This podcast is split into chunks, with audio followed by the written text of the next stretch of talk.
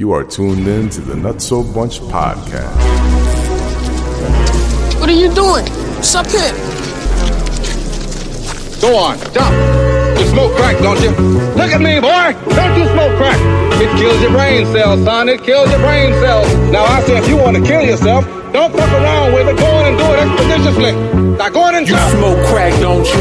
You pop pills, don't you? If you don't wanna live, jump off the roof if you don't want to. Cause I refuse to let you be a deadbeat moving backwards. Just had a student murdered with no money for the casket. So jump off the roof, Sam's. Jump off the roof, man. Keep doing what you're doing, that's exactly where you gon' land. Cause death is waiting, so is an inmate number. Your brother's been locked up for the last three summers. The streets is telling you lies. Let me tell you the truth. Since they showed you them blocks, I'ma show you the roof. The analogy of a wolf sucking the ice covered knife that thinks he's quenching his thirst, but he's slowly taking his life. You used to your blood tasting. By the time you awaken, death is around the corner, so jump. But I believe in you. I see the king in you, so I ain't leaving you. You playing with your life into the roof. Let's get it, man. We are here. We are live. We are in the building. Ladies and gentlemen, make some noise.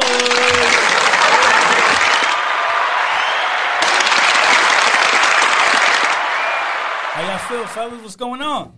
Feeling great, feeling good. man. I feel Great. real good, Yeah, we missed We got our one. we got our first interview. Yeah. I know Yeah. you hyped about it, man. I'm You hyped excited about for this it. one. Yeah, definitely. Oh man, we're gonna do our usual. So we're gonna run down. Um, unfortunately, one of the members isn't here today. Fred is out. So uh, we so that means you gotta set it off today, man. Set it off. That's right. I got some energy today So let us know who's in the building. Sam Sos, ladies Sam and gentlemen. Sos Yes, sir. Let's go. Make all them noises. Light it up like Simon says the game. Let's go.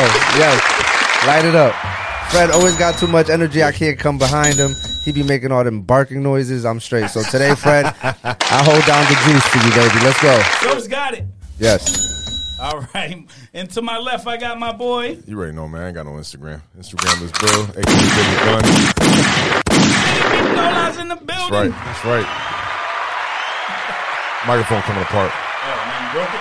Nah, the thing is, yeah, it's a We little. got it. We got to fix it. Yeah, we got to Give me fix second. it. There we go.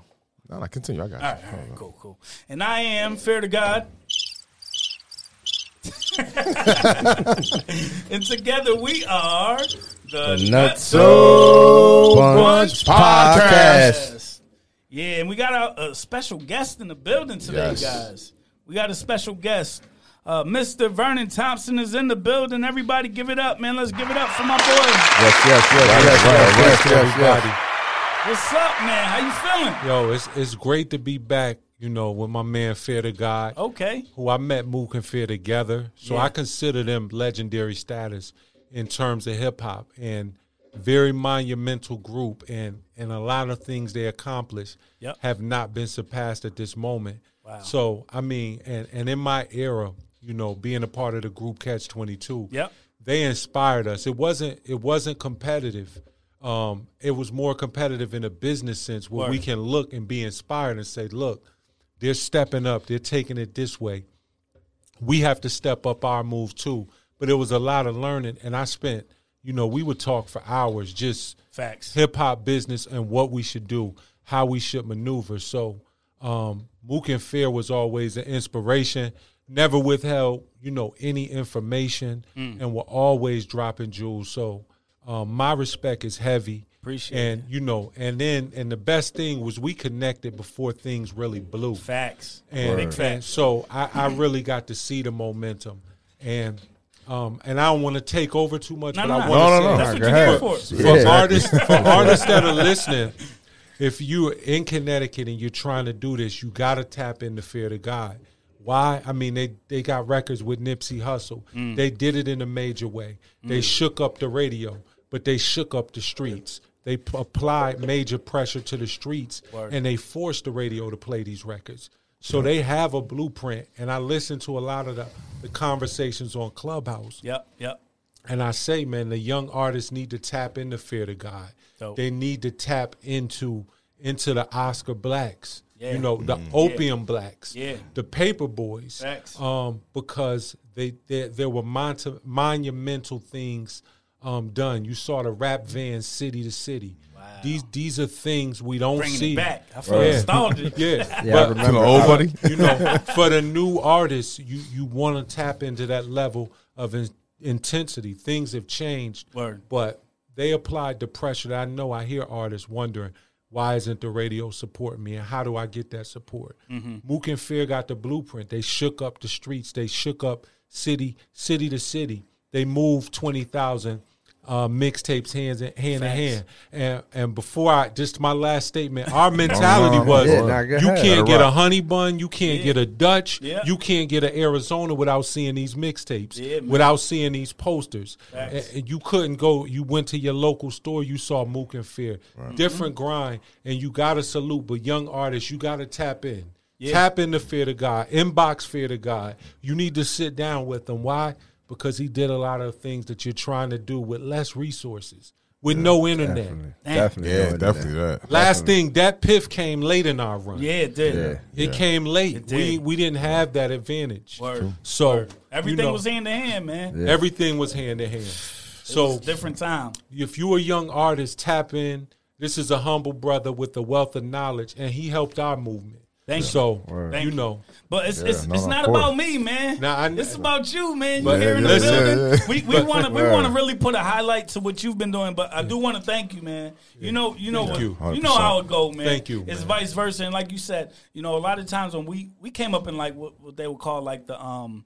Uh, what is it? String bean circuit? What is it called? Like when you just coming up, like the Chitlin, Chitlin circuit. circuit, yeah, man. Like, like there was Word. like Yeah. there was like uh, me and Mook. We used to go on the show and we said we don't care if there's one or one thousand people in the building tonight. We're gonna go hard like there is a thousand people in there. right. You know what I mean? There would be shows where there's only like 50, 75 people in the building, Yep. and it's. 10 from our crew, 10 from yours, 10 from, you know what I mean? Five, Yep. 10 Yep. people that was recorded. Right. But you you just have to do what you have to do in that moment, man. And and you know, like you said, man, I think we both really inspired each other. There was a lot Yeah. of times where we hear a song that they had out, and we're like, yo, that shit is hot. Yo, we want to make something that's harder than that. Like Yeah. it wasn't because we was going against them. It was because they were setting the tone at one point, and then we want to jump over what they doing. Or Paper Boys would do something and be like, yo, we want to do is a song better than theirs, or or uh, Far City was doing something, and we Mm. Want to make a Shout song that's bigger Far than City. Mm-hmm. theirs. You know what I mean? It was just more like there wasn't a, a standard, so we are all setting it at that time, Yeah, man. So it was yeah. just dope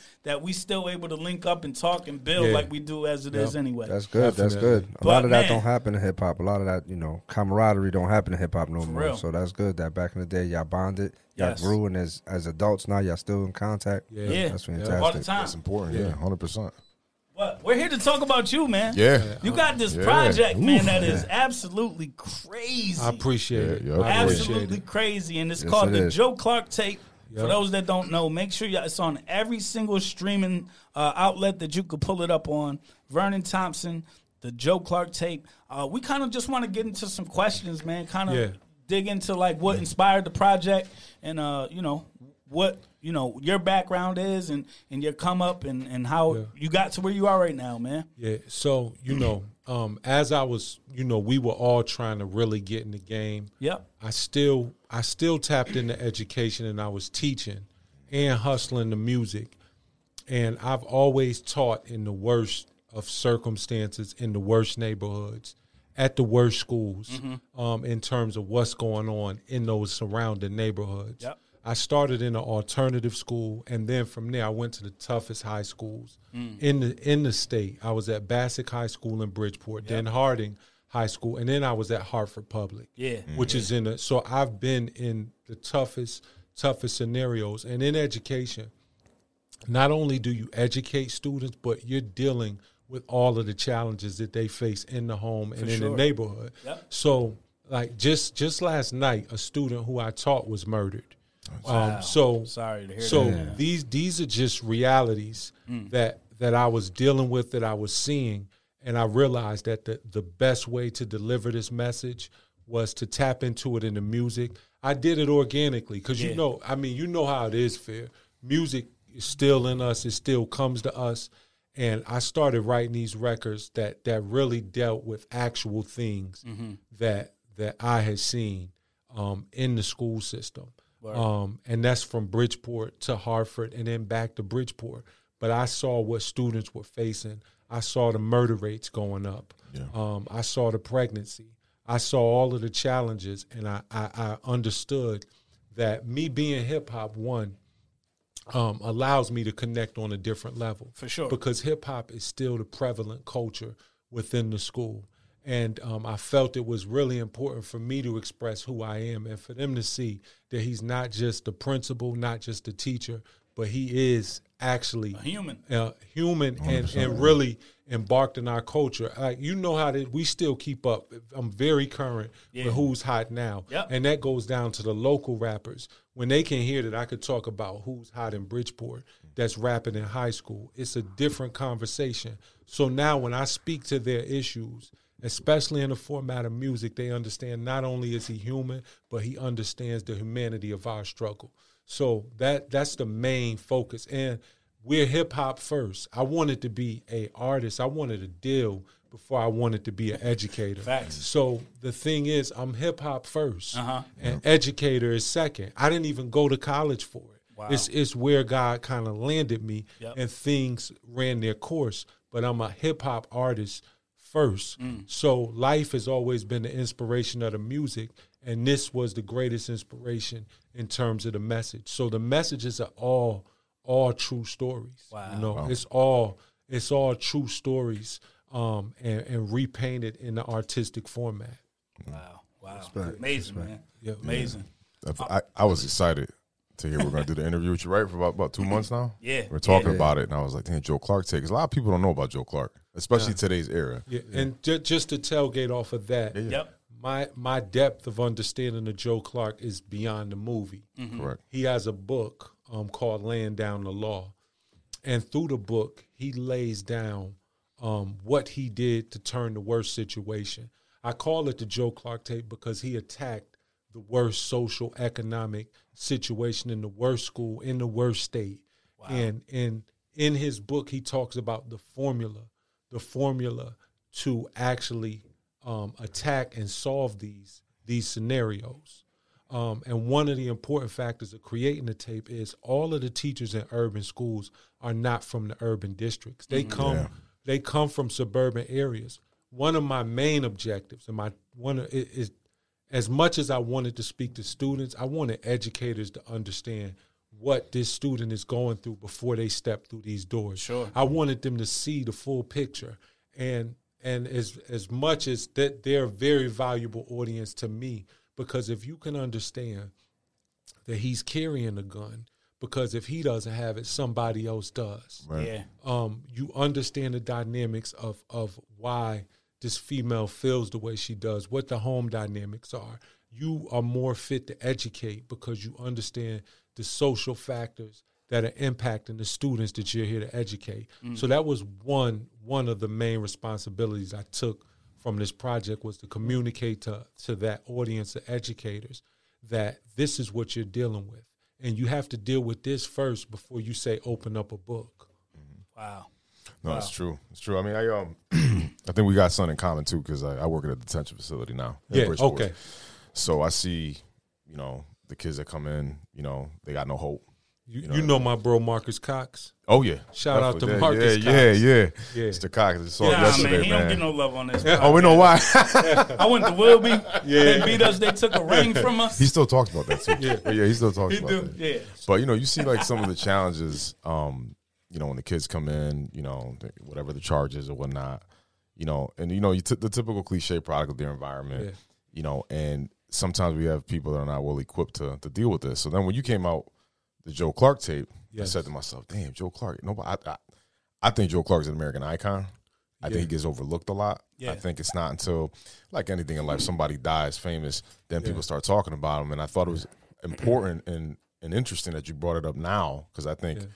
the world needs Joe Clark again, Word. especially in today's era. Mm. It's it's much needed. So I just want to say, Sure. respect to you on that. I think it was the album was phenomenal. Thank It's you. almost like you Thank took important scenes and moments Yes. and made songs out of it. I was like, damn, I remember the rooftop scene. Yep. Yeah. Yep. I'm not yep. even gonna lie to you. I probably listened to the Spirit of Joe Clark, the first track, twelve times yesterday at the gym because just the beat got me amped up, yeah. and I was just I had a bad appreciate day it. anyways, but it just pumped me up. Um, and to know that a lot of people, you know, the story of Joe Clark, you know, he East Side High in the '80s, Yes. obviously, and then he ran a detention facility Yep. in Essex County, I think it was. Yes. and he did a lot of good things. And you know, like I said, he was portrayed, you know, good and bad. I think there's always going to be good and bad Yes. with his style. But I want to say that, but also too, a couple questions I got. Yes. Um, what inspired you to do it, mostly? And the second question, really like three, has there been any positive influence on the youth, and has it been negative? Okay. Um, I haven't got anything negative, but like I said, Good. the first I'll go to the inspiration. The the major inspiration is just the number of of murders um, that happen. And you know from being in the detention facility because where you're located, I have students that filter in and out of that. So I get notified when they go in. Right. And you know, you know, just working in Bridgeport, you're seeing kids that come in and out of there, end up dead or end up um, murdering someone. And that to me that's one of the biggest reasons why I needed to go this direction um, because music um, is, is just more impactful than the speech. And sometimes, you know, the talking gets repetitive. Um, they get tired of hearing the same story. So sometimes I, I, I felt like they needed to marinate on a different format of the message. And I've gotten positive positive feedback um, from students. Um, but this is just this is a piece of the work for me, and I think hip hop um, allows me to use my voice and extend that voice to carry out. Because there's just students who I can't keep a relationship with just because of time and space Word. where you miss that. And this is an opportunity to continually connect. And students saw the roof and they came up to me and said, Look, I, I felt that and and I I believe and I agree with that.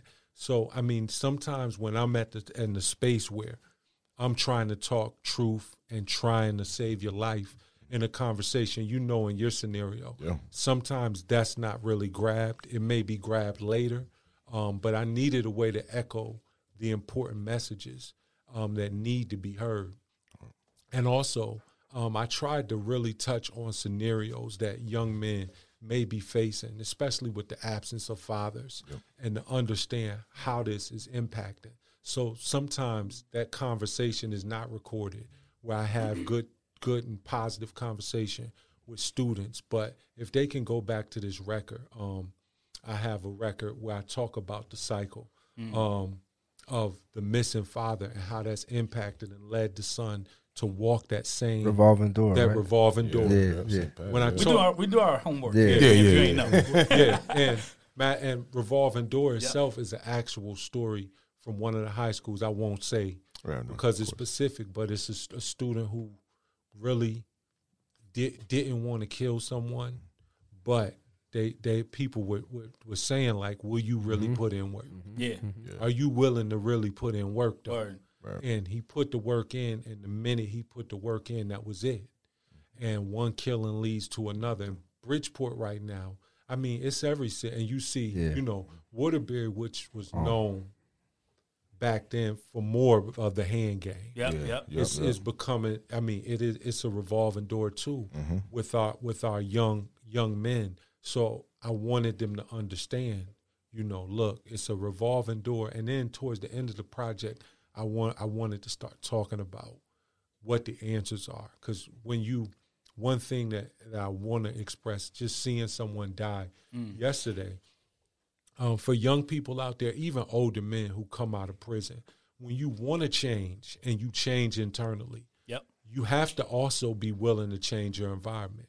And sometimes that may that may mean it definitely a lot of times mean you have to leave that city, that state that kind of puts you in that space. Word. You have to be willing to take that challenge because the street stuff doesn't stop, especially when you hurt people. You can't depend on the fact that they've healed because you've healed. Sometimes you need to move away. You need to get a new start. You can't be so addicted to that block and that corner store. Yeah, man. You, you have you have to be willing to go to a new place um, and start over. Um, and a lot of people are falling victim because yeah, they changed, but but there's other people who haven't yet. Word. Um, so it, it's that state, it's that space that you work in Yep. that really inspired the tape, you know, the most. Dope. No, we see it, man. Like, I s- like I said, the kids a lot of times, um, you know, it's hard because again, they're there for a month, two months. You know, it, it all depends on charges, and I always say it all depends on what kind of day the judge is having. You know what Yeah. I'm saying? They're gonna get the book thrown at them today, or what's going on. And I think a lot of times the roof, the roof scene. I mean, the roof song was important too because like you just said, and scene. Yeah, we just watched. Make watched sure it. y'all check that out on YouTube. yeah. The video is out for the you. roof right now. Because I'm Make sure y'all lock every, in. every day you're probably like trying to talk a kid off a ledge. Yeah. And that Le- happens. I mean. I had a situation last night. You know, of course, I can't mention names, but uh, I had like newer staff around me. Yeah. And I came in. I said, if you don't mind, I'm going to talk to the kid. Yeah. And it was a different situation. The kid is, you know, has a lot of different other issues going on. And I know what his outside, you know, outside life, outside the center was like. And it was just kind of like, let me talk real to him. You know, I'm not going to Yeah. give you the, the speech, as they say, I'm going to talk real. The kid was calm. You know what I mean? Now, Yeah. I hope that he can take that with him. You know what I mean? And then kind of move forward, but it might not. And that's a struggle. And that's why I said I respect that you did brought Joe Clark to life, so to speak. You know what I mean? Yeah. Um, because a lot of people don't, like I said, don't know Joe Clark like that. Yeah. You know what his, you know, he had a theory to things. And I always say, I think everybody had a Joe Clark in their family. Yeah. I had a, my grandfather was Joe Clark. Yeah, like, man. Don't blame anybody else but yourself. You know I mean? That type of thing. My and I- uncle. oh yeah, of course. Rest in peace. And I think that that's important. So I was I've been spreading the Joe Clark message for like a couple you, weeks now at the center. Dope. Even with kids, I'm like, yo, when you getting out, yo, listen to that Joe Clark tip. Who was that? Listen, just listen to it. Yeah. Yeah. Staff too, they're looking at me like Joe Clark, and his young staff too. Like I'm, Yeah. I'm 40, so you know they're like, who's Joe Clark? I'm like, dog, you know what? Lean on me, Morgan Freeman. But more than that, and they're starting to spread this. So just listen to it. It's positive. It's hip hop, but it's positive. Word. Word. So kudos to you, man. Thank you. Uh, and one one parallel that I wanted to add Yep. um, with the roof that I, I got to, as I wrote the song, I looked even deeper into what he was really. At the time when I was young and I watched the movie, I didn't look at the depth of the scene as much as I did when I looked to write to write that record. Mm-hmm. And the thing is about Sam's is he was willing to do what was going to kill him, but he wasn't sh- willing to really die. Yeah. He wasn't really mm. willing to jump. Yeah. And that's one of the messages that I want young guys to look at.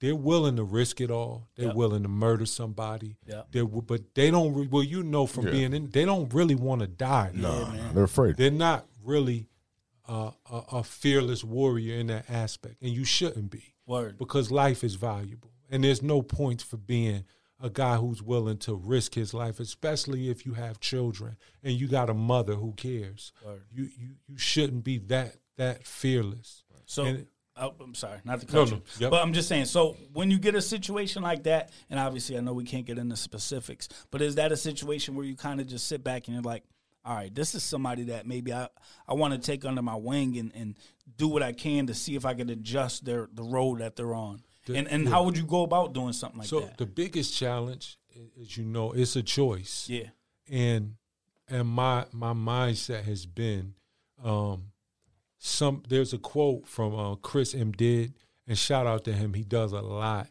of of hip hop work and this this quote helped me um it helped my approach especially when I went to Hartford Public High School which was um it was the environment that was closest to a lean on me Word. Bassick was Challenge. and then Hartford Public was a different level yeah, and he had a quote that said, um, "You can't make everybody woke, but you can make sleep uncomfortable."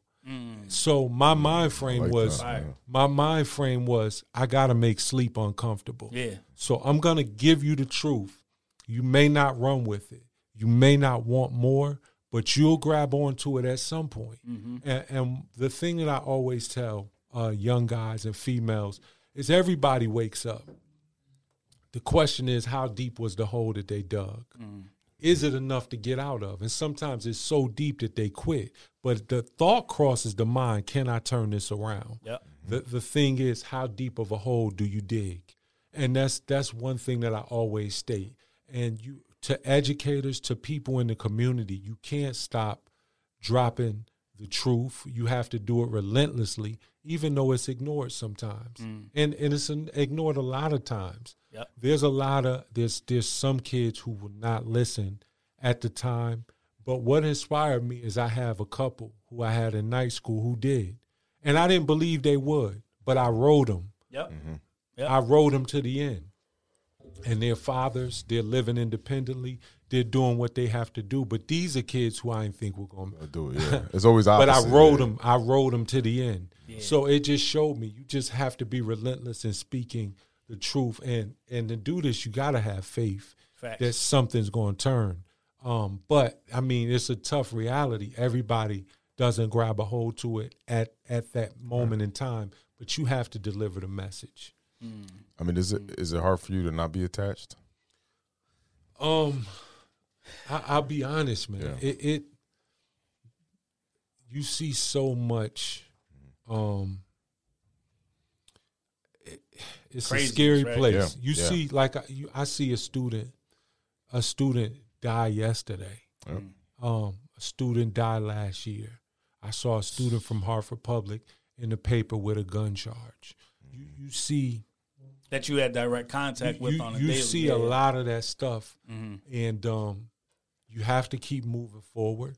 Um, it it it hurts, um, but you then have to get back to the drawing board and just rethink how to continue um, pushing pushing the right message, and then you have to grab a hold of the positives because sometimes the the students who are focused get ignored too Yeah, yeah. and that's that's that's a, a, a population we have to put energy into also. Word. Yeah. Um, sure. I got a quick question because since you do deal with so many young adolescents from, you know, the time that, you know, they predominantly say you lose a child, 13, 14, 15, 16, 17, when they start trying to come into their own, testing the streets, especially young men, teenagers, you know, not in puberty, they feel more macho. Things things start to um, percolate in the neighborhood and, and things start to get rough and They start to be aware of what's going on. in the yeah. So so so so what they were looking at, and they weren't allowed to do. Now they're trying to do. So now the fitting in and all that gets gets a little difficult with them too. So how how how how challenging is it? Do you see the friend aspect of it? Because you know when you got a kid that comes in from a middle school, he's a freshman. Sometimes he knows the older crowd. Sometimes he doesn't. Is there a lot of peer pressure? Do you see being imposed on some of the younger students because of you know trying to fit in, or like you said, put in that work, or you know they got a cousin that was in the school, and you know certain things like that. One one reality um, is the percentage of those who want to do good outweighs the percentage of those caught up in the streets. It's, it's a small percentage, um, but how the system deals with them is creating is creating a larger uh, impact. So if you look at percentage wise, um, who's tied up in the streets and who's trying, Yep. yep. um, the big challenge we have, and this is something that Joe Clark said. He just said this this part of the system may be unfixable if we don't do something new. It's a small small percentage. The same way, and his solution was, I'm bringing you guys into the auditorium, and Yep. you could go home Yep. Because you won't ruin this for the majority. Word. The big thing for education is well, what do we do for the small percentage? Yeah, And- because y'all still and and not y'all. I'm saying in in the school system is just still that no one left behind type of um, Yeah. mentality. So you know, I guess my piggybacking off of him is like, what's the next step then to ensure that your your larger group of kids are still focused, but you have you know, like you said, something that unfortunately happened where a student is is killed. How do you not let that affect the bigger group of kids that are focused on getting to that next level and going to college or going to, to a trade or at least finishing high school to get their degree diploma and, and take the next steps in their life. So to say this, and, and I know you know, Yeah. the the group that's tied up in the streets is not an unidentified population. okay. Um, police, officers, everyone knows Who those who kids these are. Mm-hmm. who these kids are. The question is, do we continue to do what what isn't working? Mm. Um, and that's send them into juvenile and send them back to the high school Yeah, the system. do we broke. keep do we keep and then connecticut has they've tried to make the juvenile system less like prison which they should but I, i've seen some of these kids go to, to residential and get credits and then get thrown back to the streets and not return to high school Wow. so i think we have to look at all right it's a small population Yep. Yep. do we actually really want to fix that? Mm-hmm. And you have to. The the big question we have to ask: do, do our law enforcement agencies really, really want to change this? Mm. Because one thing you look at Camden, New Jersey, Yep. that they were what Chicago is. Yeah. Yeah. And with changes in police police force, changes in mentality, mm-hmm. you see a change and a shift in the violence. Yeah. So the big question we have to ask, there there are good there's some officers that are good, their heart is in the right place, but systematically, do you want to make these cities better? Word. Do we want to make Waterbury better? Do we want to make Hartford better? Do we really want to make Bridgeport better? Because there's cities that they've been able to do it. Yeah. Norwalk doesn't look like Norwalk of the 90s. Yeah, not at Stamford doesn't look like Stamford of the 90s. Stamford look mm-hmm. At completely all. different. No, no, At it all. is, they're yeah. putting Now- too much money into there. Yeah. Bridgeport, I don't see going that direction. New Haven, I mean. It's up in the air. It's up in the air with them, yeah. It, it, it's really up in the air. So I mean, when you have students at that, they really mu- they pretty much have to be re-educated. And a major thing is sometimes they need to leave that city Word. I agree. and they need to try something new. They need to start something new because the beef never stops. Yeah, man. You can't once you hurt someone, that pain It's forever. is forever. Word. You know. Word. That's what's happening now too. Like in the in the center, that there's the the gangs. Yeah. Like now, it's like all right, we can't put these ten with these eight because they got beef with this person. He shot at that one, so it's a juggling act. But you know what I mean? now, as an educator, I got to see how that started. I had those kids in the room Yep. when I did, um, I did night school. It all cooked because the system didn't provide justice, Mm.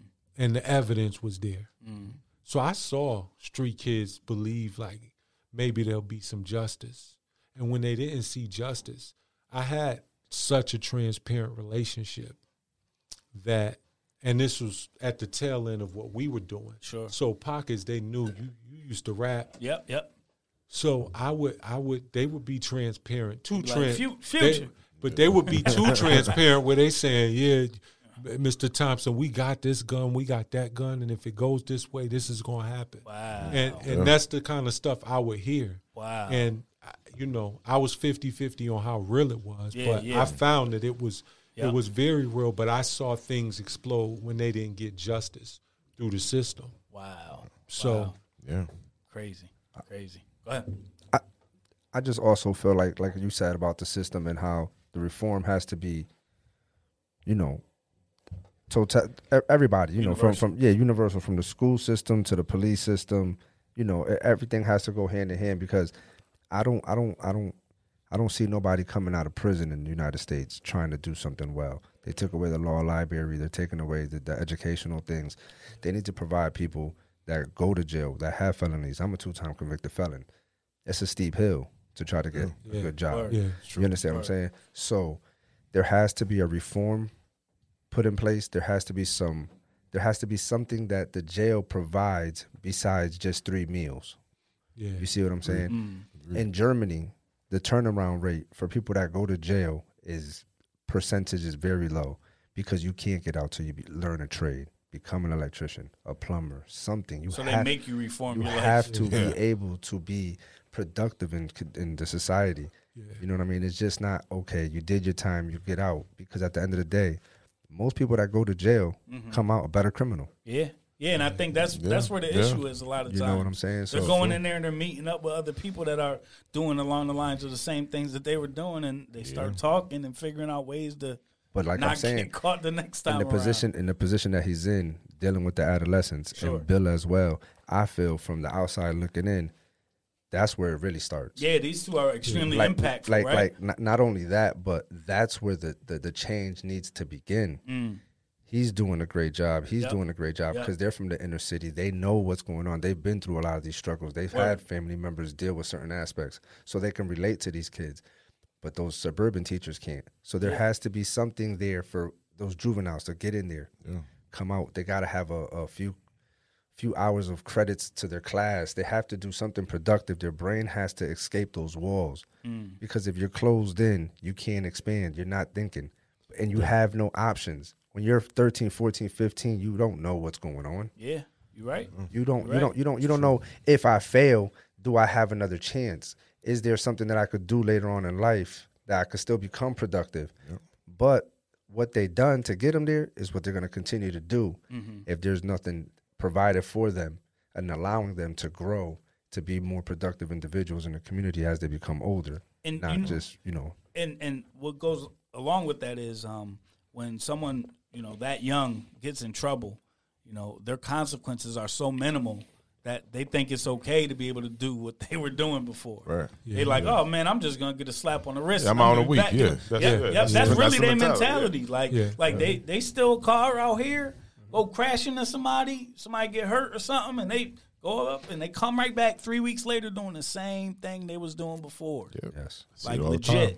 Legit, And that, and that and the problem is when you're young, you're trying to figure out how the world works. Yeah. And when you get this twisted view, you continually try to work. And I see it in my position from parents. Word. Not all of them, but you have some that come in and is trying to talk talk you in circles Yep. Yeah. and talk their way out of things, um, consequences and real things that have to happen. So the right life lesson is learned.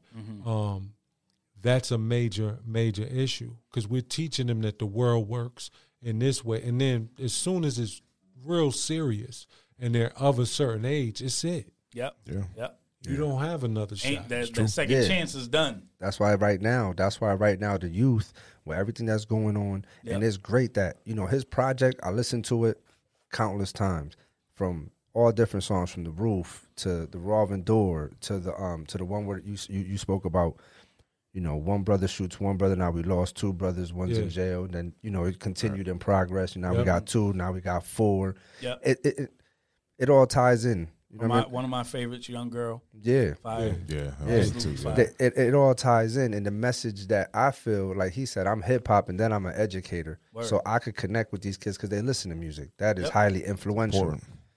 so i feel that if also some of these rappers who these kids do look up to you know not saying that what they rapping about is you know bad because it's just art it's just them expressing themselves. It's not Right. just literally right. saying what they say in that music go go ahead and do it. Yep. but the message that they're delivering sometimes some in- individuals take it the wrong way. Yeah. you know what i'm saying? Like right now we got this big crazy drill music. Everybody wants to drill. We all know what it's about. We all know what it stands behind do we listen to it sometimes yeah it's on the radio it's everywhere so it's not like we're not And Like we- taking it in. yeah, like we don't know Pause. what's going on Yeah, no, Yeah, yeah, right? yeah, Pause. but all he spit was reality, truth, circumstances that that are, that are that are really going on, Yep. and that you can learn from. Yep. I'm not learning from no rapper talking about popping bottles and shit like No, that. The no. kids need something something positive. So Yo, talk about me like That's that good. again, so listen, man. You know, you, listen. You know what I've said on this on this podcast. If it's after 2005, I ain't listening to it, man. True, Nah, I don't. Except for Joe Clark yeah. tape and maybe a couple other little things, but nah, nah. yeah, man. I get it. Yeah, but j- just so get y'all know, man, that's that's who he's been from day zero. Like Appreciate from it, first man. day that I met him, man. Like everything has been real. There's been stories. There's been concepts. There's been um, genuine, organic things that have happened that you can hear in the music. That is just stuff that he lived and went through. So it, it just makes Thank it you, that much more um, real for you to listen to it and feel it, man. It, it moves you. It's motivating music, man. And I kind of want to get into um, some other things, you know, because we're we're mostly focusing on you know your profession, Yep. and uh, I definitely want to talk a little bit more about the tape and and about just you in general, man. So like, what was what was your upbringing like? Like, what was your you know what was future at you know zero to fifteen? What was your, your So grow coming up just like? just the background. My father was a pastor. Okay, Um, he still is, but he pastored on the east end of Bridgeport, which is one of the worst sides of town. Wow. And he community organized. At the time in the '90s, the East End is where they dumped all the trash in the city. Wow. So there was a big mountain, and if you look up Mount Trashmore, my father organized. He had church members go to the dump and pray Sunday after Sunday, Sunday after Sunday. A momentum built up to it culminated to fifteen thousand marching, and Steve Stevie Wonder coming to march, and Jesse Jackson coming to march. So my father um, fought for this side of town um, for a long time, a- and Bridgeport's worse. We moved from North Carolina And funny story. Yep. Until he like established himself in the community, they stole his car during service out of the parking lot. Wow. That's Out how Bridgeport service. during service. That's that's what Bridgeport was. Yeah, yeah. But as once he implanted himself in the community, Yep. I mean, I saw him do great things for everybody from getting people refrigerators to things of that nature. I mean, he really worked the community Mm. Dope. and really made sure resources uh, came into the community. He worked the mayor. He pushed uh, for the things to happen in the city. So that that's kind of where where a lot comes for for me. And he made us he made us pretty much grow up on that side of the town. Yep. Um, so So, peop- us meaning like you and I'm assuming me, I got brothers and sisters. I have or- two brothers. One of my brothers is much younger than Yep, us. yep. And he grew up in Philly when they moved, but my other brother is three years apart. We Dope. would we would go straight to the East End. That's where you know we played basketball, did Yep. everything. Yep. It was one of the worst sides of town. Okay. Um, in in the city of Bridgeport. And uh, so you did play ball, right? In, Yeah. in high school. I What school played at? St. Joe's. Okay. Okay. Um, Dope. we had wars with. So my senior year, we had wars with. Rest in peace, Ronell Blizzard. Blizz, Yeah, Ronnie So Blizz, he went. Sacred He Heart. Sacred Heart. I went there. Yep, yeah, yep. yeah. We- so you were we- there with Blizz at one. Yeah, point, 97 right? when they Yep. won it all. Yep. Yeah. Um, we battled with them and then Edmund Saunders and Holy Cross. Of course. Um, we lost the state championship my senior year. We won it my junior year. Wow. And then I went to Quinnipiac. Um, Yep. Yep. I went to Quinnipiac as a walk on. I had other opportunities. I had D2 opportunities, um, but I was driven to try to go D1. Yeah. So I try to help younger athletes in regards to that in terms of choosing Yep. a school because I took it the hard way. I earned a scholarship, um, but So I you mean, walked on and then eventually earned. I a walked on and I was the first That's dope. Division One, and it was just a, a backstory. That's dope. It was a we had a stacked team. I mean, we had a ridiculous team Mm-hmm. that couldn't get along, that didn't have the right attitude. So my attitude got me a shot. I mean, at that level, you're neck and neck with everybody. It's really Yeah. it's really hard to edge people out. Um, there's just intangibles that Mm-hmm. Yep. get you there. Got to bring something And, different. Yeah, my first shot, um, we were playing a game. These guys weren't getting along. They were getting beat, and he pulled everybody off the bench. I was the last one he grabbed, but I never came out. Mm-hmm. I had a 16 point game, and then the next game, I was it was my sophomore year. I was a walk on. I wasn't really getting time. Yep. So at the team breakfast, I decided like, man, I don't really like what's on the menu. I'm not playing anyway. I got some uh, zebra cakes in the room. Yep. So I had zebra cakes and and some Hawaiian punch. Yep. And I get to the game and he's like, "You're starting." So Oh man, you slugged it in so so the first the first two minutes of the game. Yeah. Like I scored the first basket. I'm running up and down, and I get ready to. I get ready to ask for a sub. I look at the clock and it's 19 minutes. In the first half, so a minute went back. So I looked, yo, I was dying. Yeah. I look, ah. yeah, so I'm man. dying. I scored. You know, the game's going good, yep. and I'm dying. So I look at the clock and get ready to ask for the sub, and I see 19 minutes. I said, "Yo, I gotta, I gotta figure this out." Yeah, man. yeah, you know, yeah. I gotta figure this out. And so I kept playing, and I, I, I eventually got through the game. Yeah. But that was the game. I was a 20 point game, and that shit. that got me a scholarship. Dope. Wow. So um, it was. I don't want to say luck because God's involved in everything, but you know, I tell young people though, don't be don't if it's D three Yep. And they and you fit into a system because I, I mean I don't regret my story. I don't regret my story. You know what I'm saying? But I learned a lot. Or not having to worry about them student loans after that. That, yeah, that, that's and that's, that's, that's the other thing. Yeah. Oh, Because you know, I was just just for any young athlete listen listening. Um, I had D two offers, and at the at the end of my senior year, a D three school saw that I hadn't signed anywhere, and they were like, "Look, we, you got six hundred dollars." Yep. Me being cocky, you know, ah, nah, nah, I got other opportunities, and I I didn't understand the full scope. So D three, D one is an opportunity to change your life. Yeah. D two can change your life. D three could change your life. JUCO could change your life. Yes. And and one other jewel about basketball and any sport It's it's the hours that you have in real games. A lot of guys think well, if I walk on at UConn and I play against the best guys, I'm gonna get better. Mm-hmm. It doesn't totally work that way. Hours on on the court in game situations make you a, a better player. Facts. So agree. I, mean, you you have to look at it that way. A lot of guys feel if I get out there with this level of competition, and it doesn't always hap- happen that way because you don't get the game repet- uh, repetition. Yep. Um, and my coach in, in high school, Vito Montelli, Yeah. uh, one of the winningest high school coaches, he said to us back in high school, he said, "These European players that are playing Mm-hmm.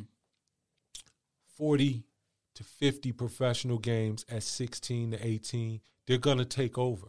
Because it's too much. Yeah, they're right, getting yeah. too much game situation Yeah, man. experience. They're gonna Yeah. be better, and now that's what we see. So you see, you see them in the yeah, league. Any young athletes out there, take the opportunity and then make the most. You could be a pro at D three if you're pro material. Yep, I know. So you know, Scotty Scottie Pippen was like that. Word. yeah, Right? Yep. Scottie Pippen was like that. NAIA. Yeah, and yeah, yeah. He just put in the work, man. He grew Yeah. all that. That's dope, man. But you're saying dope. like the European thing, though, like Luka, Greek Freak, all of them. Yeah. That's the top players are all from Europe. And, Yeah. and a lot of them over there, man, they focus more on the fundamentals Yeah. before they even allow them to get into those leagues. so, Right, right. like, they're already got their basics down. We got some people, you know, that get into the league, and I don't want to throw nobody under the bus, but somebody like a Hasheem Thabeet, who Yeah, just was yeah. able to block shots and grab rebounds, Yep. Yep. and he's seven two. And then you know he's washed out of the league after a few Yeah. years because he can't do nothing. He didn't even do five The. Because game, you're gonna the have- game changed, though. The game changed. It Yeah, did, we it talking did. about But that you know what, earlier, man? You At could warp always, speed. You could always take somebody that can block shots and grab rebounds. Yeah, but Yeah. but now the game stretch, you don't got. Of it's, course. it's called positionless basketball. Of course. you know what I mean. But I wanted to touch base on what he was saying about scholarships and offers like that. Sure. When I was coming out of high school, I wasn't really, you know, I, I missed my senior year a lot. I missed eleven games, but before that, I was third in, in, in the MVL in scoring. I had a lot of I had a lot of colleges come and He was, all right, he was. the all right. the one thing that that turned them down though was my GPA. So Yeah, that's no, that's that's- that's that's another thing that young athletes got to do because I thought it was all fun and games, you know. But then my senior year, I had to take two math classes. I had to do a lot of different things. I had to keep a certain GPA. So coming out of high school, I only had one D one offer that was Fairleigh Dickinson. Yeah, that's in the NEC. Yeah. But I, but like I said, once again, I was young. I didn't know what was going on. I thought I had the world. I have all these options. I'm going to colleges to sleep the night over there. The coach is slipping me an envelope with two, three hundred dollars. Yeah, You know what I'm saying? allegedly, allegedly. Allegedly. Yeah, allegedly, right? Let's get they, that right, they, man. they fired. They gone. They not there. And I- and I- Allegedly. and- and- and- but um, but um, had I had I had a better team, you know, not even that saying my parents weren't a better team, but they were old school. You know what I'm saying? yeah, work, work, work, and then I got a you know a baby on the way freshman Yeah, year man. in college. Yeah. So all that stopped. But if I would have had somebody to push and be like, "Yo, keep balling, keep balling," you, it's like he said. The game situation it counts. You get minutes, you get reps, and, and it's good. But it's the time when there's nobody in the gym Word. that's Oh, another 100%. major thing. So- that that that gets you to where you got to go. Yeah. Big facts. And we was touching base on that earlier. yeah, Yeah, we were. Logo Yeah. Lillard, yeah. Logo Yeah. Lillard. Yeah. prime example. You see what I'm saying? Yeah, He man. wasn't recruited. Went to a small school. We- Weber State, right? Web- We- yep. Yep. It was Weber State. Yep. Yeah. did his thing. He wasn't even big. He wasn't a big dude, but he could, you know, he was persistent, consistent, Worked harder than anybody worked else. hard. Yeah. Now, now, sh- we all call him like a cheat code. Him and Steph Curry, the way they could shoot the Yeah, ball. bro. You know what I'm saying? One, one step over half court, man. Yeah, it's Let over. it fly. Let it It's fly. over. It fly. So who? I want to say like who was like a uh, someone that helped keep you grounded. I know you said like your pops was very inspirational for you growing up. You know what I mean? Well- um, what was maybe like the the other half of that? Well, from the athletic standpoint, playing playing for Vito Montelli, he's the, one of the winningest coaches um, in the country. Winningest Yeah. coaches in in Connecticut. Yep. Was old school military. Okay. um, and he just had us mentally. He he he drilled in us that the girls are going to be the reason that you fall. Yep. He drilled that from the Yep. beginning. Nobody told me. And, and like, I learned the hard that way. tag I had Reg, bro. We was- yeah, it was I got what Tag Yeah, was yeah. real. Tag was was real, hit. but you know the girls still look, baby, and I was playing. You know? I'm saying, Sammy, oh shit, what's up, baby? Sammy, you hit that three nice. Start, starting point guard. What? I was in the building. All right, all right, go back to your man. My I- point guard, man. I was feeling good, baby. I was feeling good. You know, I'm about to put my sneakers on and shit. Go outside. Want to go play one on one? Say, Yeah, man, dope, dope. So basically, he was one that really like he was really inspirational, there- keep you there's in track. The, the main things that he did add that changed. He he taught us to if practice is at three, um, being dressed at two and on the court at two thirty is on time, Yep. and not just on the court at two thirty you should be loose. So I there's just things that I took with me um, to college that really got me.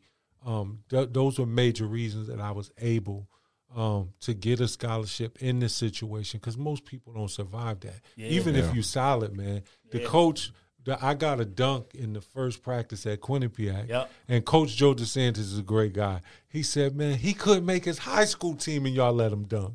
So he he would talk so crazy to you, you would be like, I mean, if you weren't mentally tough, Yep. you wouldn't survive that. But he made me go through some trenches Yep. to and he gave me a reward. Word. But you have to have a certain mindset and a heart to go through those those trenches that you have to go through. Dope. You know, Very dope. Very dope. I did want to say real quick because I know my boy is probably listening, man. You remember actually playing against my boy Greg Bernard? yeah, Greg's Greg's my dude, man. Okay, okay. Shout out to Greg Bernard, man. Greg, he's doing. he, he still he's is doing- talented, man. He can ball. A He's little bit doing, still, doing he's doing doing some great stuff, He man. is, he and is. uh yep, we played against each other in high school. Okay. Yep. Dope. Yep. Dope. Yep. Yeah, man. I know Yep. they had a squad too, man. They had a squad. Yeah. That squad towards my senior year, they were starting to blossom. Okay. You know what I mean? Yep. He had Terrell Taylor. Yep, Shout out Yep. to T Central, right? Yep. He went to Yep. Creighton, right? He was Yep. nice. They He went went to to Creighton. Yeah, that's Creighton. I remember that. He was nice. He was in the tournament and everything. Yeah, Yeah, Yeah, he yep, was. yep, yep. Yeah, Yep, man. some They had a squad. I They had a good that. team. Yeah. Yeah, man. Dope, dope. What up, G, man? I, I know I was gonna get you in there. You gotta be one of the interviews at some point because you're doing a great. Yeah, job, that's right. bro. It's- it's- for sure. And he supported Catch 22 and Mook and Fair Yeah, he did. back, I mean, way back. from the beginning. He Word. been he's been a true word, true word. supporter. Word. So you know, actually, one of the dudes um that was on a lot of our tracks, um, the dude Ben Ryder. Yeah. Oh yeah. So Ben and him actually were like uh I think dorm roommates or something like that. at- Okay. In in college, so that's how Yeah. they met, and then you know that Okay. just blossomed the relationship with Okay. everybody else. So Okay. small Yeah. world, man. Yeah. Small world, Yep. man. Yep. Small world. For Yep. sure. For sure.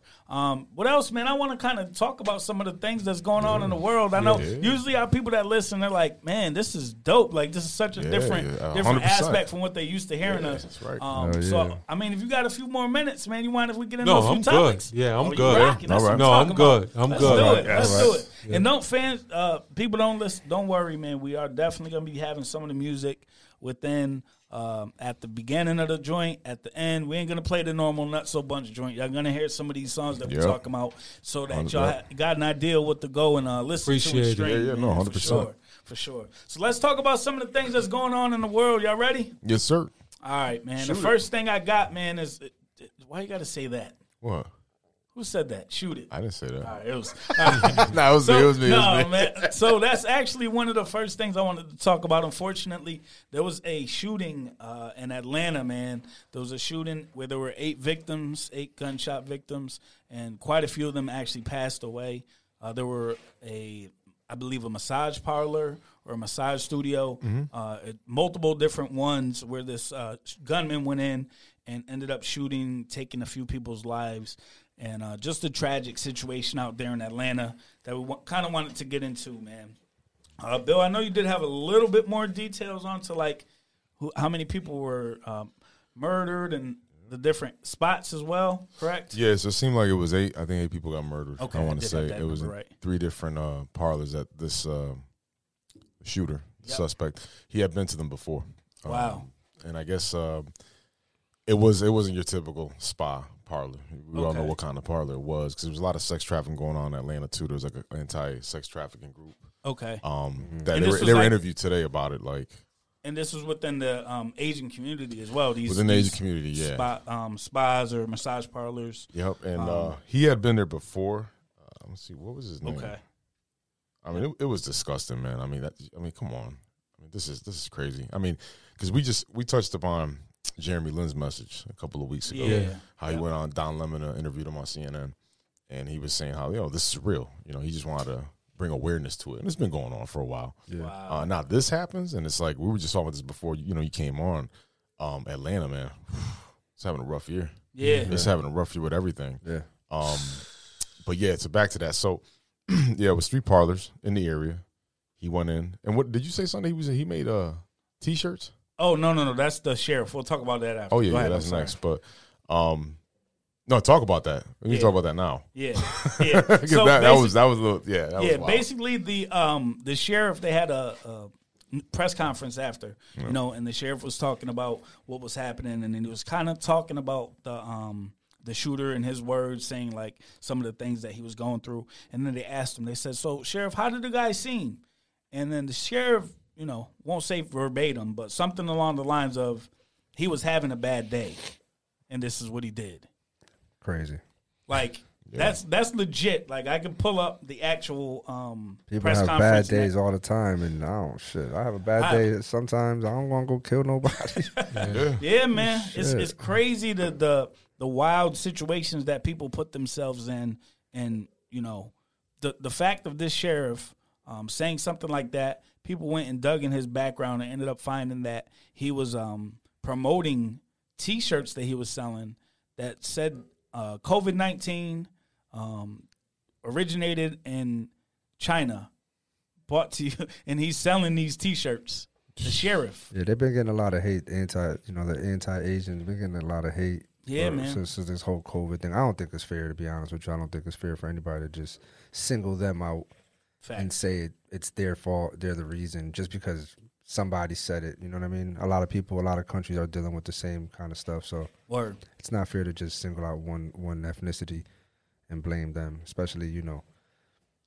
In the United States, there there's there's there's a melting pot of, of individuals. You know, Yeah, man. So Yeah. so you know, just to, to, to continue doing that, that's just especially with the all all the you know all the racism and shit that's going That's- on right now. Word, word. It, it this just the it just don't help. It just don't help. I just think that you know some we gotta come together and you know shit. Definitely leave, agree. leave I all mean, the hate alone. this is a time that you would expect uh, more than anything. Like everybody has been stuck in a house for like the last year, legit, like a whole year. Yeah. You know what I mean? And you would expect people when we do get out of the house to act accordingly and enjoy. And be appreciative of the fact that we're out of the house. And instead, people is doing this, and we ain't even fully out the house yet. Wait till the summertime comes. You, you think shit is popping right now? It ain't popping. That's the problem. No, the little bit of time you got right now is still mad shootings and murders and, and all this shit going on. That's terrible. Don't put it all in the paper no more. Yeah, yeah, You know what I mean? yeah. That might be part of the So problem. too, so man. so so you telling me, you know, we supposed to open up, right? Yeah. Phase three or something, seventy five percent Tomorrow. Today, Yes. tomorrow, Tomorrow, you know, think it is. very Wait, soon. uh, 19th, right? Tomorrow, yeah. Yep. and then you know what? What's that gonna go to? What 12, 1 o'clock now, or they're they're open till two in the morning now? I don't I don't know what time. Bar I think Wise it's and all that? Capacity. It's capacity. okay, so they're letting everybody have their normal capacity. Yeah, like I know, now? like the gyms and whatnot. Yeah. you Now, one one thing that I've been saying, even Yep. down to schools, Mm-hmm. I don't think we should ever go back to capacity wow, Mm-hmm. because okay, of what we've learned about how viruses and how they spread. yeah, I don't think it was ever healthy to have a capacity packed place yeah, where Yeah, I you agree. where you next to each other. that close. So I, I just I, I, They're- I'm, I'm, I'm I'm just disappointed that we even go in that direction. Like we haven't learned that much. And I see from being in school and you, Yeah. the fact that we're not at capacity. This is like the first year I haven't got sick. wow, You know what I'm saying? Wow, So Yeah. it's it's that's it's, crazy. You know, Yeah. Do you think that the students is is is, is taking the you know that that the message is coming across to them? Because I have a teenage daughter. She's in high school. I see how she does her schoolwork. yeah. She don't get me wrong. She has all A's, but you know the camera's off. The attention isn't really there. Yeah. She finishes her work. But do you think with you know being in the inner city with more students like that, you know, is the message you know being delivered? Getting you through. feel? Well, this is one thing where education is sup- supposed to go. So students actually get something out of it, Mm. you have to learn to take responsibility for your own learning. Facts. So I think I think this it, it's always going to start off difficult because it's something totally new. But I don't think we we should abandon it mm. because where teaching is going now is you want to give pieces of what you want to teach, and you want students to be able to take that to the next level, mm-hmm. to comprehend, to expand on it, to think at higher levels. And this this pushes that. This pushes and shifts the responsibility. What happens if we evolve in that? Word. Mm-hmm. Education totally changes Yep. to a situation where now you're responsible. Mm-hmm. You know, you may not be in there every day, you're working virtually, but you learn how to. College is more a responsibility for your own Teach learning. yourself. Teach, yeah. You you teach yourself. We give you the lessons. This is how you get it. If you got Yeah. need help, come hit me up. I'll Just help prepping you. them for that, But yeah. you got to figure this out. Yeah. Yeah, no, after I'm saying after from about first to fifth grade, from sixth to seventh and on, you should be able to be responsible. We do you do need a lot of um, um, direct instruction to learn how to read and learn phonics, the things in those early years, the basic uh, numeric principles. But once you surpass that and you have that, now we can kind of let you take the ball and run with it. So I think at some point we do need to go go that direction. Word. Um, what happens if we evolve and improve at this? Why mm. go back? Yep. Yeah, yep. this doesn't make sense. Do you feel that we're ever gonna like? Do you feel that they're ever gonna go back? They're talking about it, which is surprising to me. I don't think you know. I don't think we should ever go back to full capacity. Yep. You Yep. know, you're talking thousands, thousand kids in the mm-hmm. school. Yeah, man. Two thousand kids in the school. Yeah, man. A pack, Staffing, all a that. packed Thirty something lunchroom. kids in Yeah. one class. Yeah, That So so seen it, so yeah. so maybe Yeah. maybe like you know have a certain group come in and still be able to use the facility and use the gymnasium and use the pool because I think a lot of that is being lost in the uh, you know the athletic department. You know, you got kids that play ball, you got kids that play softball, kids that swim, girls that swim that are in in, in, in the band. These are things that that are very important to the school. The, the, you know, so I feel like they still have to. There has to be a, a, a, a A medium. Right? yeah, where where you know you got a certain group of kids that'll come in on on Monday for half a day. You know, from That's- eight to that's what I twelve. think, too. From Yeah. eight I to agree. twelve. I agree with that, And too, then yeah. and then the teachers get a little break. Break the day up instead of a seven o'clock. Make it like a you know a eight hour day, but give the teachers a break and have a certain group come in for two hours. Give it an hour, you know, to sanitate, you know, clean up the place. Get another group in there for two hours, so the kids still have that social. Social. You know, I 'Cause I think that's gonna say the important. social's the most That's important important thing, yeah. because, like I you said, you've been locked up in the house for over a year. You're gonna go outside. Mm-hmm. You're gonna go crazy. How many times you know people don't? I right here. I stutter. I'm, uh, uh, uh, you know, I I, I go That's, blank that's sometimes. Johnnie Walker. Yeah, That's- Yeah, but see, I'm going You don't have it. Look at look at. See, you You going know what I'm saying? I don't got the Johnny. You know what I mean? Yeah. We got the I principal know. I in just the building. noticed. You I just what I mean? that. I don't see no bottle, no Red Bull. Hey, I don't see no ginger ale. Nah, I've been chilling. I've been trying to No. Fish Island. So it's chilling. We are chilling. All right. But No th- copper. that- that's what I'm saying. No copper. Word. I haven't said that in a while. Uh, yeah, y'all trying to play me. It's all good No, though. But I'm just saying it's Yeah. important though because even today, even today, sometimes I go to text somebody and I erase it like three, four times. Yeah. Yeah. You know what I mean? So I think it's it's it's it's it's it's needed. The human body, we need to be connected. We need to interact. So And the other thing that's missing too is that the whole sometimes school is a safe haven for these kids. Yeah. Absolutely. So that's so now you know this like I always said the social aspect. We all agreed upon that. Yeah, the social aspect is a part of it. And them going to school, that's their safe haven. that It breakfast like- is important to some of them kids. Them and- lunches and are important to some of them kids. And some of these kids that come to the facility, they do that to come back. Yeah. They don't want to go home. It's not even the food part. Absolutely. It's just they feel safe. Absolutely. You know what I'm saying? So it's like we got to look at it from that perspective too. And I Yeah, think that whole breaking it up, you know what I'm saying? Like, yo, you come Split to work it up. Give them some Monday, Wednesday, options. Friday. Yeah. Yeah, hundred And, percent. and, and I think that is very important. I don't know why they don't have it anymore. Home ec. Wow. They don't have that in school no more. Like my daughter goes, so I'm like, that is so base. How to turn on the stove, how to be Yeah. safe with the stove, how to use a sewing machine, how to do certain things. Yeah. You know what I mean? Home ec was big. Yeah. Yeah, You know man. what I'm saying? Woodworking. Yeah. I made I made a Florida State pillow that How, still how to how to fill out a resume. You know what I'm saying? That's important right there, man. How to Yeah. fill out a resume. is a very I, I think that the curriculum as well has to change. You know how to how to we could all go to school. The, the young man, he's very educated, very smart. Yep. he said it. He went to school not to be a teacher. That was his path, right? Yep. A lot of people go to school and get big ass debts and don't work in the field that they wanted to work in Yeah. because they don't have the right direction.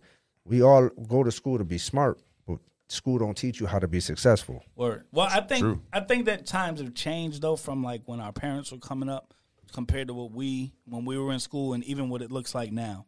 So I think our biggest the biggest thing for everybody is to think what it's going to look like in 15 years from now, right?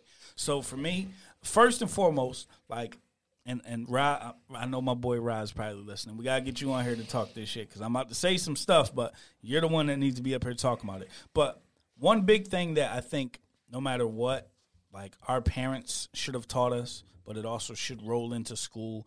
It- And I don't want to put everything on the school system saying they need to do all this, but again, it should start at home and then roll over into the school system. And the biggest thing for me is like financial literacy. Yeah. Financial literacy Major. opens up the door for everything that we're talking about, right? So if we are teaching our kids at home, because I, if you go upstairs and you ask my eleven year old, yo, all right, if I give you fifty thousand dollars, what you gonna do? You know what he gonna tell you? I'm gonna buy investment properties.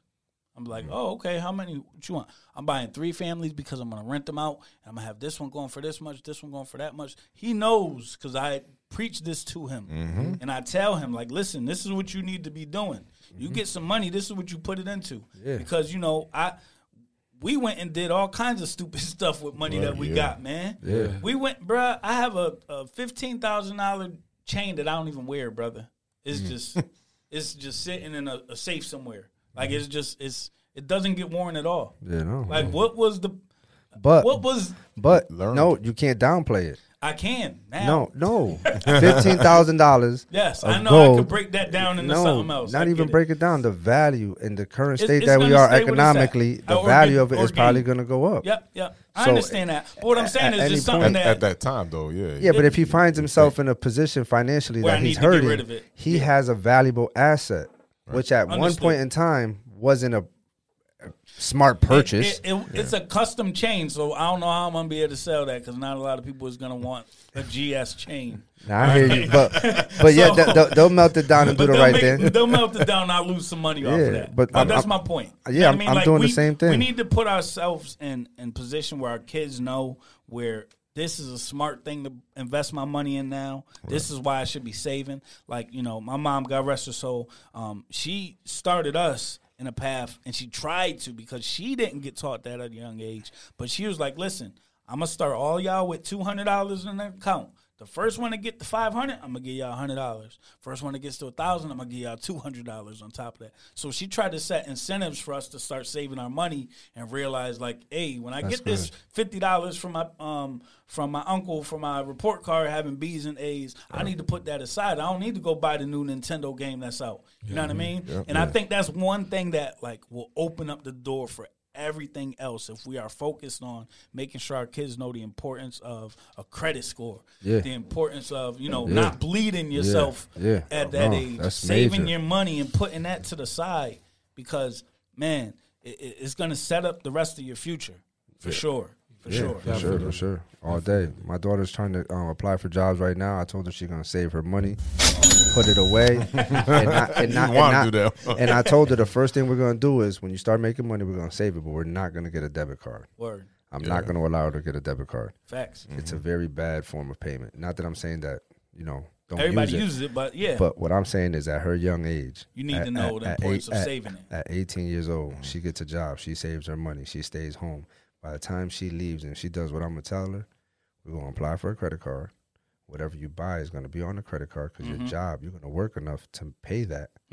So not only are you saving your money, you're spending somebody else's money. You have zero liabilities if something goes wrong, Word. stolen, not arrives, things of that nature. And when you leave my house, you'll have a 750, 800 credit score. word Word. So unless now you unless you got money like um J Lo and A Rod, You know what then, I'm or? Kanye recently, Yeah, right? yeah, Right. exactly. Then it's different. Yeah. But um, I did want to get into at least another topic or something, man. So that that's one of them, man. There was a story that came out uh, recently about uh, J Lo, A Rod breaking up. I don't know if y'all heard about that. She's been around the block though. Yeah. Shout out to Mr. Dale. Yeah, man. Dre, what up? Oh, you know, you know, you know. Yeah, Yeah, I know Dre. That's my neighbor. That was my neighbor for years. Yeah, yeah. I know him all. So you know Word. Dre was in the Wolfpack, right? Yeah. Dre's oh, the yeah. mid- Oh, original yeah. member of the Wolfpack. Yeah, yeah. Crazy, Word. crazy. Dre. So yeah, man. Mr. Dale. So there was some some news that came out about them two breaking up um, and going their separate ways. You know, they they weren't able to. I mean, this I guess would be a good situation because they weren't able to purchase the Mets. So imagine if this came out after the Yeah. purchase, that would be a little crazy. But uh, then it came out that they were working on uh, their situation, right? Right, and so you had some insider information, Yeah. supposedly about what it's like to Yeah. date Miss J Lo. nah, Jill. Nah, not saying that. I'm saying Pause, like buddy. there If was, I there did, was- shit, there was- I- we ain't breaking up. I wouldn't have broke up. I would Won't have be been here right now. I would have been one of them motherfuckers that suck up and did whatever she wanted Fix because it. something's going on. She can't keep a man, Yeah. and she fine as hell and got all the money that she can, and she don't mess with loser bozos. well, apparently So, there's some type of agreements that Yeah, she makes well- people sign. well, allegedly, Mm-hmm. you guys like that word. so there was there was there was there was wind of it that I heard that um you know even rich people they make prenups. So throughout their prenup, there was a, a clause that she was in, installing in the contract or whatever you want to call it Mm-hmm. that there was a twenty two million dollar cheating clause. Wait, wait, wait, wait, wait, wait. Yeah. What? So so if he got caught cheating on her, he had to pay twenty two million dollars. Wow. And there was other stipulations. Flat fee though, like, like just twenty two and that's it.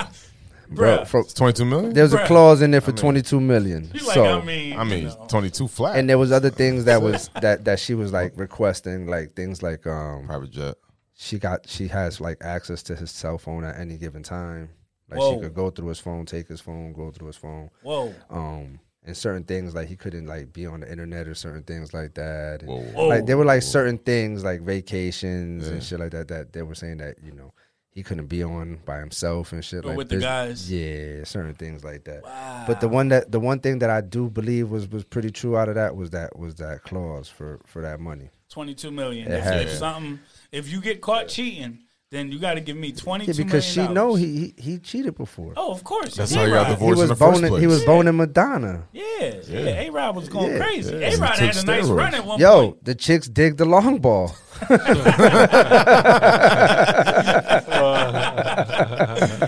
Oh so I mean, he did play third base. You know what I'm Yeah, saying? you know. He know how to You get home. He know how to get home. It, it's a short walk. Yeah, oh, it's only ninety feet it's He, straight. he on the porch. You know. It's a short That's walk to the funny. mailbox. Yeah. That's funny. He know man. how to get there. Wow. He Oh, know boy. how to get there. A Rod was going crazy. Shit. But yeah, man, that's why, you know, certain things that, that fell apart. But they said they're working it out. But at the end of the day, they don't pay my taxes or, you know, what I mean, my bills. So Yeah. fuck them.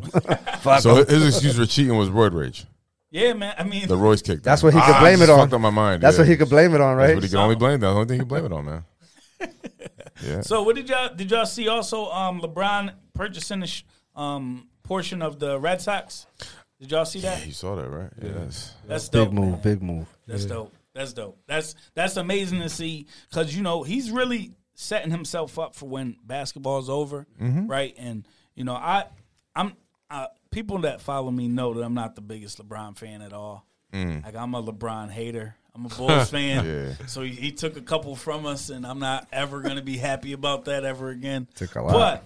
But but you know it, it- the stuff that LeBron does outside of off the court is absolutely amazing, man.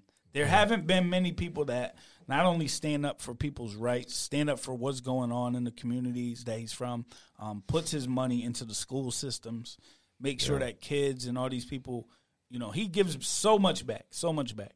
And it's dope to see the things that he does. And just amazing that someone who's still currently on a freaking basketball team Dude, Hall of Fame solidified career is also venturing out and purchasing sports teams or putting in money to purchase sports teams because obviously he didn't buy the whole Yeah, he's a part owner. But part he's, owner. But he's But- been prepping for a while for do this to set himself up after. He's been prepping for I would say about ten years. yeah yeah I mean, you go anywhere from like Blaze Pizza. I think he's part of that too. really I think he's part of Blaze Pizza. he I'm has, not- he has if I'm- pizza. I'm- he has yeah, the pizza, stock. He has a stock Yep. in um in um one of the or streaming ownership one of the streaming services, like ownership in some of that as well. How about the soccer team in uh in London? I think I remember there was it something about that United. before, I right? Say? Damn, But he's been doing. He's been he's been prepping himself. that for a move while. to LA was calculated as well. 100. percent That that that was a big move. Multiple for him as reasons. well. Yeah. Yeah, that Smart that man. that puts him in a different position Mm-hmm. because I mean, I don't know about y'all. Like I've never seen anyone doing this while they're still in the middle of their playing career. Have you? No. No. Nope. Anybody that you can think of like that? Charles Oakley. Oh. I'm a Charles. Listen, I'm, I'm a diehard Charles Oakley fan. man. My game was patterned after Charles Oakley. He's Facts. a god. Facts. I have a poster in my house. Anyways, no, it's a true story. I do. yeah, I really do. I'm a Charles Oakley fan. He's still the baddest guy in the NBA. He hasn't even played. we know. We know. Just know. saying. But no, he, he's. But LeBron, you know, and give credit to LeBron too, because ever since the um the decision, Yep. I mean, a lot of things came out out of that. You know, the team, the team that he had at the time, some of the members, um, but some of the members are still around, like you know Maverick and whatnot. Mm-hmm. But um, he always felt like that wasn't probably the best move on how he did it. Yep. He was a little cocky, but he was young. But I give LeBron a lot of credit because I'll be honest, I was one of those people in 2010 that was like, "Yo, this is like." Fuck LeBron, like you know some bullshit. you a Who Knicks does fan, that? Of course. Of course, yeah, I want to go to Knicks, but I wanna go to the I was more like upset, like, "Damn, how the hell are you going to do that? But then for him to go back to Cleveland, it just for me personally, I said, all right, you know what? He, he he's cool. It made Like, him he's a little now. likable, right? It That, humbled that was One a in move. Cleveland. That was a major move. And I think he Miami brought chip. humbled him Yeah. because when he got there, it was like, yo, D Wade was like, this is my team, but I'm going to show you the ropes, how to win a championship. And LeBron took over, and yeah, Pat Riley. So you can't that can't go unseen that how that kind of helped him develop For sure. into the person he is today. Because outside the court too, you know, he saw a little bit of life after that. So it should be a blueprint for a lot of um, NBA players. You don't have to be a superstar, but to invest and be smart. Do the right thing with Do the your right, money. absolutely. He's a great family man. Word. I mean, shit. If you can have the two greatest fathers in the world, it'd be him and LeVar Ball. Word. Word. Yeah. Think What- about it, man. They're, Three. yeah. Three. LeVar man. Ball- Uncle Phil. Uncle Phil. Uncle Phil. Oh, of course. Uncle Phil. Of course. I'm sorry. Phil. Sorry. I'm sorry. First things first. Rest in peace, Uncle, Uncle Phil. Phil. That's right. I was sure about that. Yeah, man. Uncle Phil was the man. Yeah. He But, was my pop. Shit, you couldn't tell me everybody's any pops. different. but you know what I think is interesting too? That it's Boston. Yeah, If everybody knows about Boston, that's it's a pretty racist town. it is. It is. And I mean, they're you know the only I always I may always make this running joke that the only minorities you ever saw in Boston were the athletes, yeah, man. and they praise them for that because they were the athletes. But other than that, I mean, I've been to Red Sox, I mean the Celtics games. I hear some racist shit. I'm like, yo, what the fuck? Like, I remember when Jason Kidd beat up his wife, calling him light skinned white beater, and then throwing shit, and his family sitting right there. I'm like, Allegedly beat up his wife. True. Yes, I keep saying that. Sorry, but um, but to LeBron in Boston, that's Yeah. that's interesting to me. Yeah, man. Interesting. It is. It's it's a weird dynamic, but Mm-hmm. you know, it's it's 2021. Yeah. Everybody been stuck in the house. I'm gonna go back to that, and we don't really know what that'll look like, man. No. When when everything's back to normal and Mm-hmm. LeBron retires, When is he going to retire? when he said when his son gets to the league, he wants to be the first father son. That's three more years. That's how he at set up his contract, right? Uh, I think that's how he set it up. That's at least Two years, more right? Two more years? Three more. Three more. Oh, three? I thought his son's a sophomore. sophomore. Oh, he's got to go to Yep. college. So he has to do one year. But maybe by then the rule changes. Well, they trying to they trying to change the rules themselves as well. I know you Yeah. heard about that with Yeah. Maverick Carter Never. because he doesn't have a degree or whatnot. Yep. They try to implement the fact in the NCAA that you have to have a degree in order to be an agent Oh, yeah, I Yes. saw that, because yeah. Clutch Sports is getting so many you know young recruits and so many people they're hiring. I mean signing. They see it as uh, unfair. That's bullshit. So Mm-hmm. But that's Sorry, not their that's that's, just not their- their that's fault not that their fault. that, the more popular people that No, I'm not saying what no. you're saying. I'm just saying the thought as is bullshit. No, Yeah, but but yeah. that's another that's another hurdle just put in place for minorities because at the end of the day, if you know how to add, you know numbers, you know how to deal with people. Why can't You know you your job. agent? Yeah. You could you know how to talk and articulate with, with individuals and, and be My able man to said articulate. Let's Yeah, go, Sosa. Come on, I, I read a Got little principal bit. in the building. I feeling read. you. right, come okay, on. all right. I tried. I tried. you know what I'm saying? I'll try. Hey, listen, man. Let's go. Doing Hey. those P's and Q's today, though, man. Hey, Straight, I, man. I showed up first too. You know, I'm yeah. I was like, I try yo. to make a good impression. Yo, You know what man. Everybody knows that listens to the show that Sos is always last. Let me tell y'all Always, how he was here 15 minutes early. Yeah. 15 minutes appreciate early. that. Hell He was like, man, I, I ain't missing this for nothing. I, said, I was the one I was late today. Word like- up. I, I walked in the door. I said, I ain't getting detention. I'm coming early. For I real, ain't getting detention. I'm on time today. Very That's right, dope. that's Very right. Word up. Yeah, Uh-huh. dope. Fire. So anything else y'all want to get into, man? I, I'm I'm kind of I feel feel good, man. I feel good. I always feel good, man. feel How you good. feel? I feel, I feel good. All right, I feel good. Dope. I'm glad we Make you have feel my man here, comfortable, and I man. feel like you know I learned something today too. You know, I got a Word. wrinkle in the brain from that. Yeah. You That's know what right. I Yeah, mean? that's I right. Yeah, appreciate that's y'all, it. man. I Yeah. Thank you. appreciate it. Yeah, Nah, we yeah. appreciate you, man. I think that uh, you know what you're doing, you know, right now. Not only you know, hopefully, you know, obviously in Bridgeport and Hartford, but hopefully that can spread to other other inner cities in the state. Because, like I said, we both see it. Um, you know, Waterbury, New Haven, Bridgeport, Hartford. I mean, we see it. You know what I mean? And I Yeah. think Facts. that there needs to be more, uh, you know, men like you Thank you. the school Thank system, um, and even outside the school system. But it's good, there needs to be more men like you. I preach that. Um, even where I work as well, you know, it's like you know we need more people like you out there to just be consistent. Like you said, you ride them. You know, be consistent with the message, Word. um, and continue to be in their corner. You Thank know? you. We're not here to Thank punish them. You know what I mean? Thank you. Just continue doing that, and we I appreciate you Yeah. uh, for that. You know, so uh, keep it move, keep the needle moving forward, man. Thank you. Wow. Thank Sure, you. sure. Um, because a lot of the brothers who do the work Mm. you do in the facility, um, I've had the pleasure of working with in, in some serious, serious situations and some serious cases, and and the, the depth of insight that you guys get. Um, sometimes it's, it's a surface that we don't get to crack. Yeah. So it, it's been beneficial those relationships, Dope. the work you do um, for me on my end. Right. Dope. Thank you. Well, now we're gonna link this. We're gonna Yeah. link this. Oh too. yeah, hundred so percent, man. there. Yeah, hundred percent. Please, Definitely. Now it's there. please. Oh yeah, listen, we Yeah. got a little something for you. Yeah, we got something for you, man. Oh man, Something, It's not, something. it's not a lot, man, but No, no, I we got we created it, the bag, you know, with the tag. You know. We starting, man. We starting, so Yeah, it's a hat in there. Trust, there's a cup, we starting in the couple basement. We in the stickers. basement. It's for not a lot, man, but you know, Nah, this is saying thank you. man. I know. Thank Listen, I appreciate it, man, and it's good to be back with Fair to God, Word. Appreciate um, it. and, and and your podcast and what you're doing. So I I really appreciate it. I really Thank you. appreciate it. Dope, dope. So again, everybody, make sure y'all check that out. Vernon Thompson, y'all know what it is. Um, we're gonna play a couple songs from the project. Like I said, probably, y'all probably already heard something at the beginning of the episode. We're gonna play something at the end of the episode instead of our normal uh, Nutso Bunch uh, intro and outro. But man, y'all make sure y'all pull that up. The Joe Clark tape on anything that you can stream. All right, make sure y'all pull that up. Uh, so, so let's run it down, man. We gotta get up out of here. So let's run it down. Let's go. Let's go. What's your what, drop your Instagram S- SM underscore EST eighty three. I haven't got no DMs, so I ain't getting no friends. What's going on? B, you want to drop your information for the people to check you out? All right, on Instagram, Vernon S Thompson, V E R N O N S Thompson, T H O M P S O N. Um, uh, my Instagram, that's my Instagram. My YouTube is Vernon S Thompson also, and on Facebook it's just Vernon Thompson.